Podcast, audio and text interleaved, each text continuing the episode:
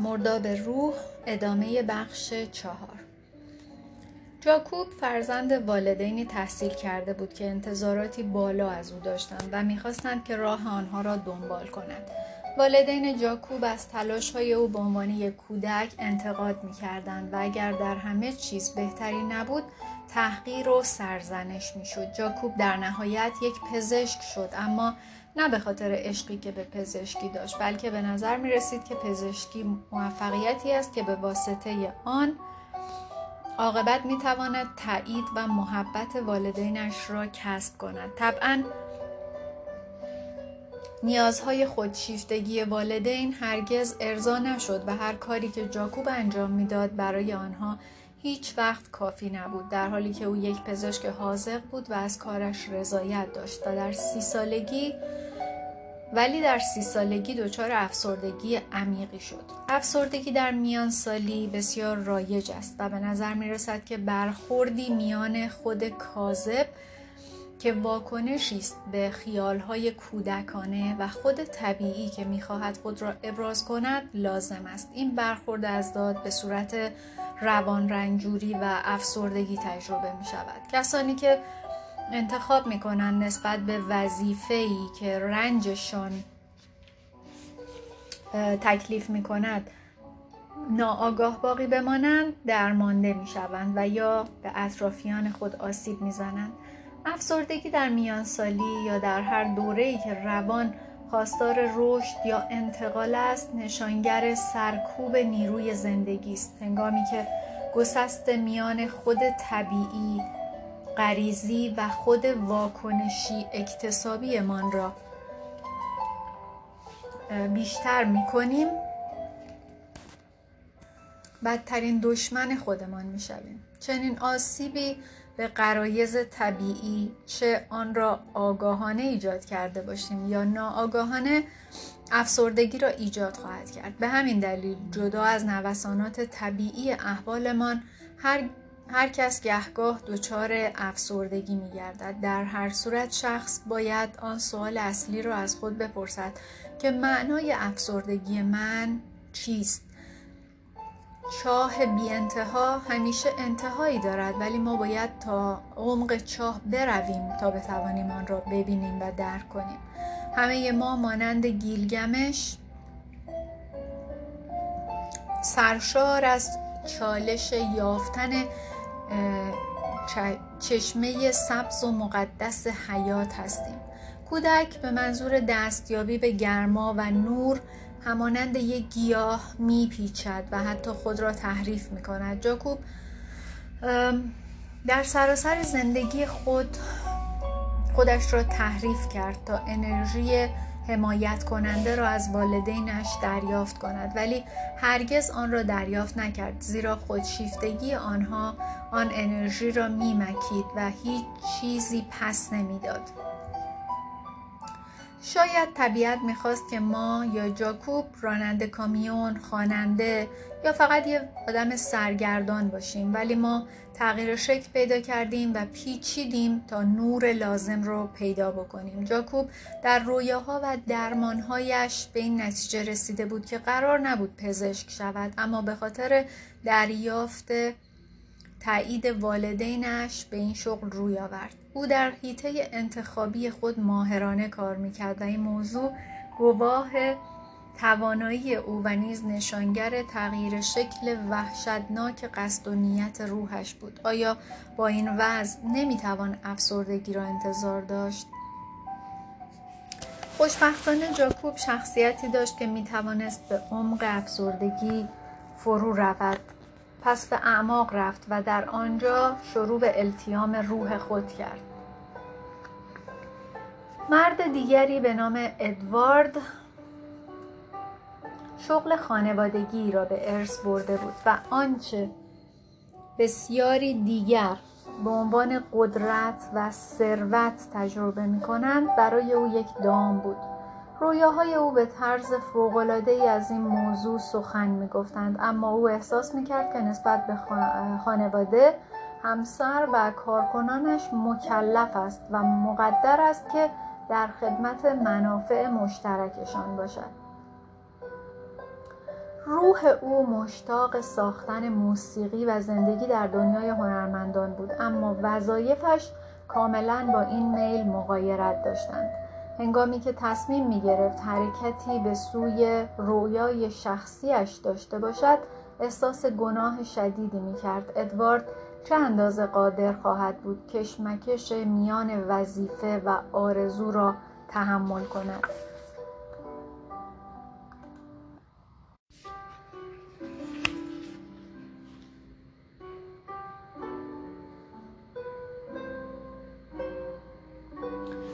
مشکل جاکوب و ادوارد تناقضی وجود دارد که همه ما را تحت تاثیر قرار می دهد. اگر جاکوب قرار است خودش باشد باید آرزوی برحق دوران کودکیش برای پذیرفته شدن را رها کند رها نکردن این آرزو و تمرین نکردن برای دوست داشتن و پذیرفتن خود به معنای آن است که افسردگی باقی خواهد ماند اغلب ما برای برطرف کردن افسردگی باید مخاطره ای را بپذیریم که بیش از همه از آن می ترسیم و رشد طبیعی ما را مسدود کرده است. ادوارد در صورتی که ندای روحش را دنبال کند به احتمال زیاد مستقیما به سوی تشبیشی پیش خواهد رفت که احساس گناهش دفاعی در برابر آن است. احساس گناه و استرابی که برخواسته از ترد شدن به خاطر نومید کردن انتظارات جمعی است. بدین سان مجبور به انتخابی تازه می شویم استراب یا افسردگی؟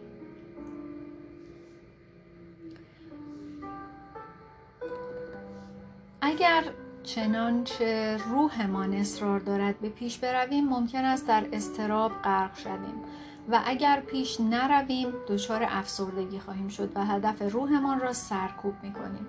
در چنین انتخاب دشواری فرد باید استراب را انتخاب کند زیرا استراب حداقل راهی به سوی رشد بالقوه است در حالی که افسردگی به معنای رکود و شکست زندگی است همچنین ممکن است دچار نوعی افسردگی عمومی شویم.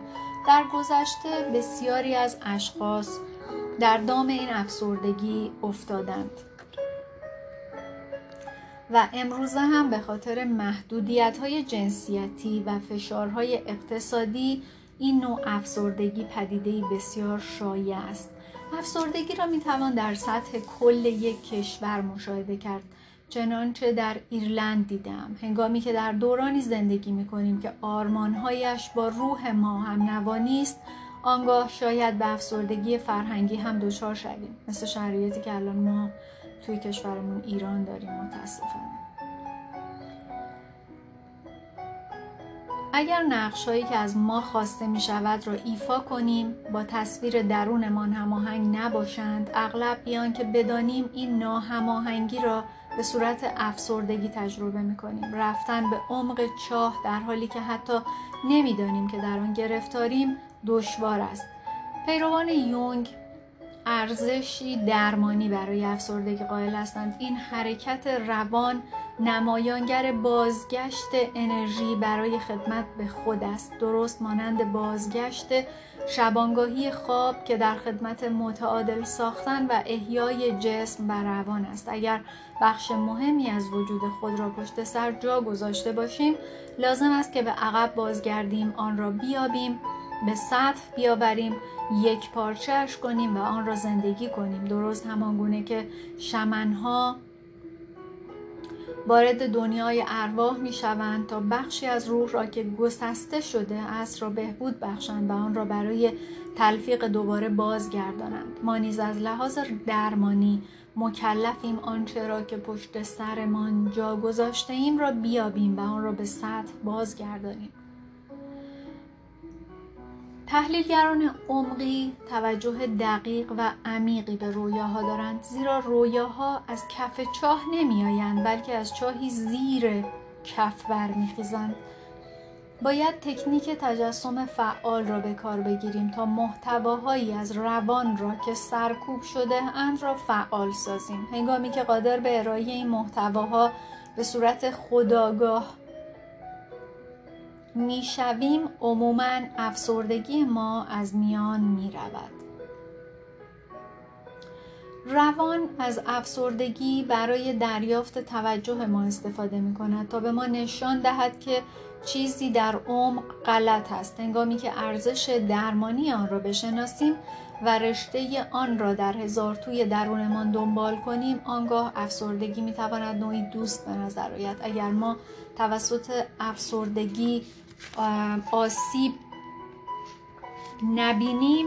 نشانه آن است که روان ما مرده است. آسیب و رنج.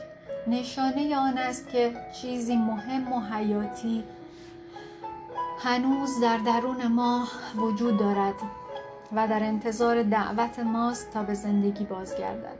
در هر حال مرداب گونه وظیفه وجود دارد. در هر حال مرداب گونه ای وظیفه وجود دارد.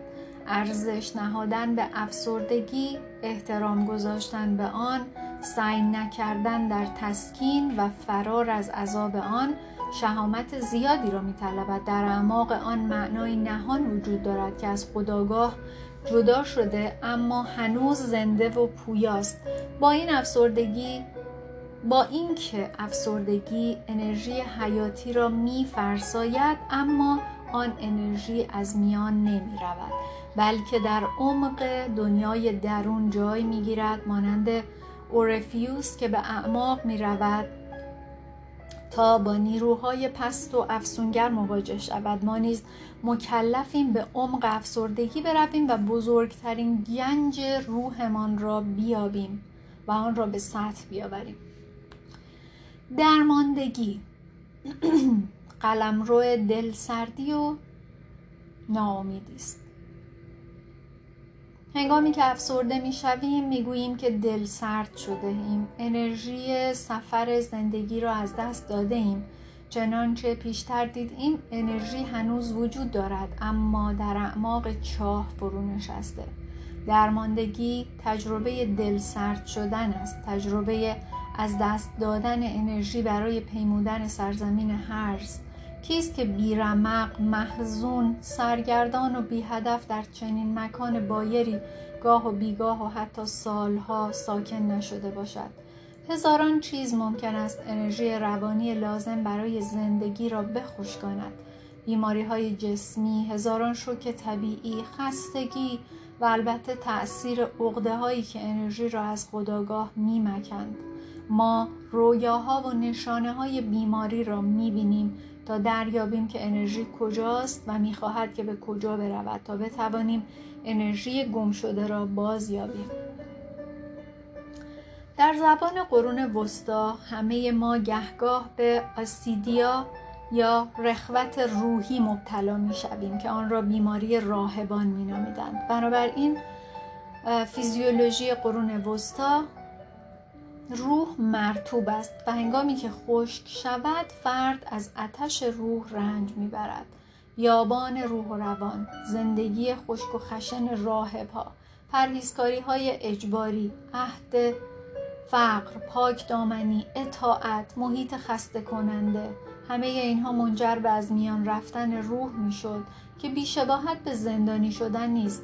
چنانچه مکس پاپیر گفته است که جوهر رخوت اجتناب از پذیرش و رضایت از وجود خود است. دنبال نکردن سفر بی همتایمان در هستی و فدا کردن آن زخم زدن به روح است و از میان رفتن روحیه نتیجه آن خواهد بود. خیشاوند نزدیک رخوت احساس بیهودگی است. هرگاه روان برخلاف خواسته خود به مدت طولانی هدایت گردد یا مجبور شود که در خدمت ارزشی بیگانه با خود درآید احساس بیهودگی به وجود می آید. بسیاری از کارهای امروزی تکراری و در محیط های مصنوعی محدود شدند حتی متخصص ها در شبکه های تنگ آموزش شغلی تحت فشارند که اغلب اهمیت اندکی برای ارزش و تنوع روحهای فردی قائل هستند در حقیقت می توان گفت هرچه موفقیت زندگی بیرونی فرد بیشتر باشد و جامعه پاداش بیشتری برایش قائل باشد احتمال آنکه شخص در دام آن موفقیت اسیر شود بیشتر می شود. این موفقیت زندانبانان اجبارها و توقعات پی در پی می شود. چنین موفقیتی می تواند روح را شدیداً در تنگنا قرار دهد. زمانی که شوق ما به شغلمان از بین می رود احساس بیهودگی که ناخوشایندترین مهمان است غالبا به دیدن ما می آید. در تار و بود در تار و پود آرمانهای عصر ما از ما انتظار می رود که بیشتر و بیشتر و سریعتر و سریعتر تولید کنیم و عمدتا با تولید قابل مشاهده امان تعریف می شویم. هیچ چیزی در زمان ما نه رسوایی های جنسی و نه شکست های مالی هیچ یک نمی‌تواند با نیروی خجالت آور بیحاصلی برابر باشد و ما ناچار به تکرار خود هستیم همانند بازیگرهای موفقی که مجبورند یک نقش را به خاطر انتظارات عموم مردم مکرر اجرا کنند. بیشتر بیشتر سریعتر سریعتر اما با افسوس. ژان پل ریشتر می‌گوید زندگی برای کسانی که میکوشند و آن سرعت ببخشند کوتاهتر می شود چه جمله حقیقی. برای پیشینیان ما زمان تالار عظیمی از لحظات بود که هر کس می توانست بدون عجله در گوشه گوشه آن به جستجو بپردازد اما زمان برای ما دیگر کافی نیست زیرا تقاضاهایمان بسیار زیاد است ما از جنون موفقیت و اجبار وسواسآمیز انتظارات به احساس بیهودگی و سپس به سستی روح می رسیم که آن را درماندگی می نامیم. درست همانند سایر احوال مردابگونه در اینجا هم یک وظیفه روانشناختی وجود دارد. زندگی انرژی کافی سفر را برای ما فراهم می کند بخش عمده ای از آن صرف فعالیت های لازم برای بقا می شود اما هنگامی که از درماندگی رنج می بریم باید بپذیریم که برخلاف طبیعت خود پیش رفته ایم. زندگی ساده تر از آن مفهومی است که ما در جوامع صنعتی فکر می کنیم دو عملکرد مستقل روان در دسترس ما قرار دارند. احساس و جریان انرژی. این دو سرچشمه راهنمایانی لغزش ناپذیر برای چگونه زیستن ما هستند. احساس و جریان انرژی. هر کودک و فرد آمی این را می‌داند اما اکثر ما آن را فراموش کرده ایم احساس به ما می‌گوید که آیا کاری را که برایمان درست است انجام می دهیم یا نه. و متاسفانه بسیاری از ما دیریست که ارتباط با این منشأ را از دست داده ایم حتی به عمد دستورات آن را زیر پا می‌گذاریم تا بازدهی بازدهیمان بیشتر شود. ما احساسات را انتخاب نمی کنیم احساسات مستقلند و تحلیلگر کیفیت زندگی ما هستند. ما فقط می توانیم انتخاب کنیم که این احساسات را به خداگاهمان بیاوریم و آنگاه تصمیم بگیریم که آیا می خواهیم بر اساس آنها عمل کنیم یا نه. به همین ترتیب جذر و مد انرژی که جذر و مد انرژی که کارکرد طبیعی ویژگی فانی بودن ماست راهنمای حیاتی است که نشان می‌دهد آیا انتخاب های ما برای ما درست هستند یا نه. اگر آنچه که انجام می دهیم درست باشد انرژی خواهیم داشت. اما اغلب مجبوریم که احساسات و انرژیمان را به کاری بیروح اختصاص دهیم ما آموخته ایم که این کار را انجام دهیم زیرا برای آنکه به ما پاداش بدهند این کار را می کنیم و اگر دست از آن برداریم احساس شرمساری می کنیم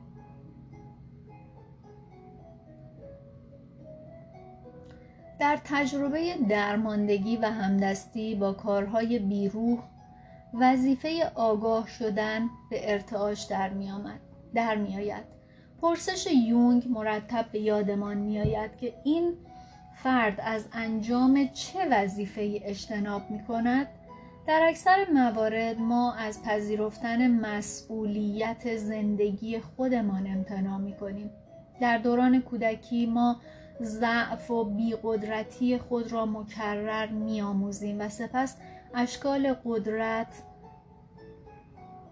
و هنجارهای اجتماعی را ملکه ذهنمان می‌کنیم و بعد مثل مورچه های کارگر بردوار به خدمت آنها در میاییم مخالفت با آنها موجب می شود که استراب و احساس گناه کاذب پیدا کنیم اما تجربه درماندگی نشانه استفاده نکردن از انرژی در خدمت روح است و ما را از خود معتبر و اصیلمان دورتر و دورتر می سازد.